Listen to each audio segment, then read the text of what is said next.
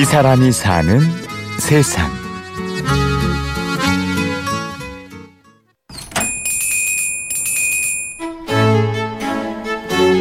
아침 10시.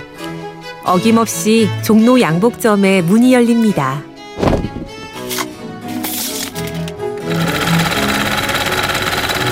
(10년) 전에도 (50년) 전에도 누군가의 옷을 짓기 위해 분주했던 이곳은 바로 오늘의 주인공 이경주 씨가 대를 이어받아 운영하는 양복점입니다.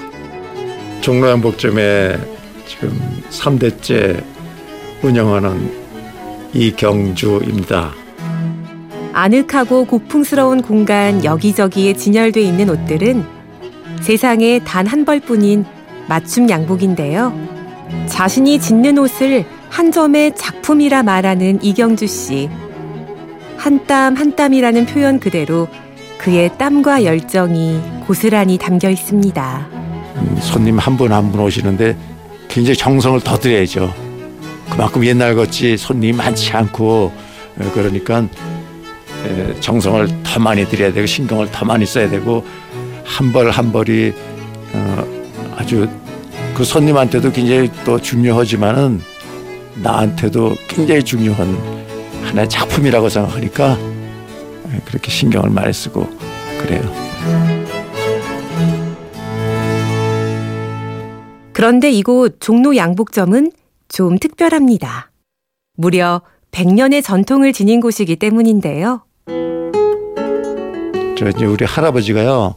일본에 가셔서 이제 양복 학교에서 이제 양복을 배우셨어요.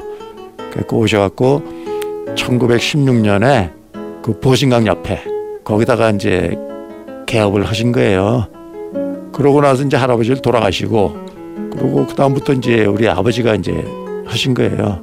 아버지가 맡아서 하시다가 내가 이제 69년 70년대부터 이제 양복을 배우기 시작해서 아버지와 같이 이제 하다가 아버지가 20년 전에 돌아가시고 어, 있다가 2000년도에 거기 이제 재개발이 돼갖고 광화문으로 옮기게 됐어요. 그래서 광화문에서 한 10년 있다가 이제 지금 있는 을지로로 옮기게 된 거지. 이제 올해가 이제 101년 됐어요.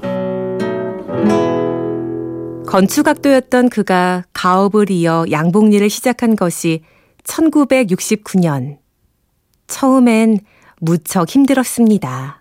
원래 우리가 그때 당시에는요, 기술을 배우면 이렇게 어렸을 때부터 했어요. 근데 나는 이제 20대 중반에 그걸 하니까 상당히 힘들었고 몇 번씩 간둘라고도 생각했죠. 또 어려, 어려워서 힘들어서 그러니까 처음에 초창기에는 단골 손님도 많이 놓치고 옷이 안 맞아갖고 고생을 많이 하고 뭐 그랬는데 시간이 지나니까 기술도 조금씩 조금씩 늘어나고 좋아지고 하니까 지금 있는 거죠. 양복점 가장 잘 보이는 곳에는 할아버지와 아버지의 사진이 걸려 있습니다.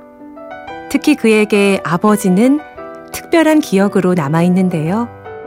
이제 우리 아버지는 그 손님이 오시면은 뭐 손님의 시간을 1분 1초라도 뺏으면 안 된다. 그 어떤 때는 이제 내 점심 먹으라 이제 이렇게 가면요.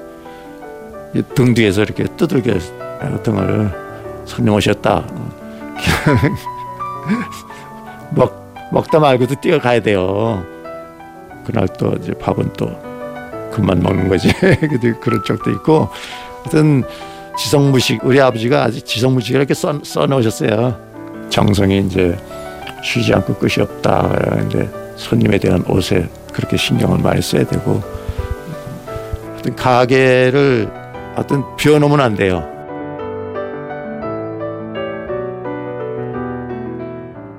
양복을 지은 지도 근 반세기가 지났지만 가장 행복한 순간은 늘 변함없다는 이경주 씨.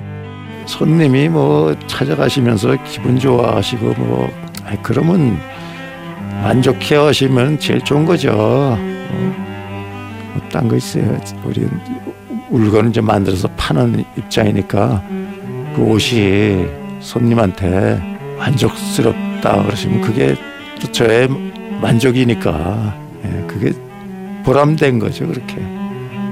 고민이 하나 있다면 양복점을 물려줄 후계자를 아직 찾지 못했다는 겁니다. 내가 지금 제일 걱정되는 게 양복점을 물려주지 못하고 이제 할아버지 아버지를 만나면은 야단치실 것 같아. 너, 너 어떻게 왔냐? 그러면 문 닫고 왔습니다. 그러면 이러면 아, 야단 맞을 것 같아.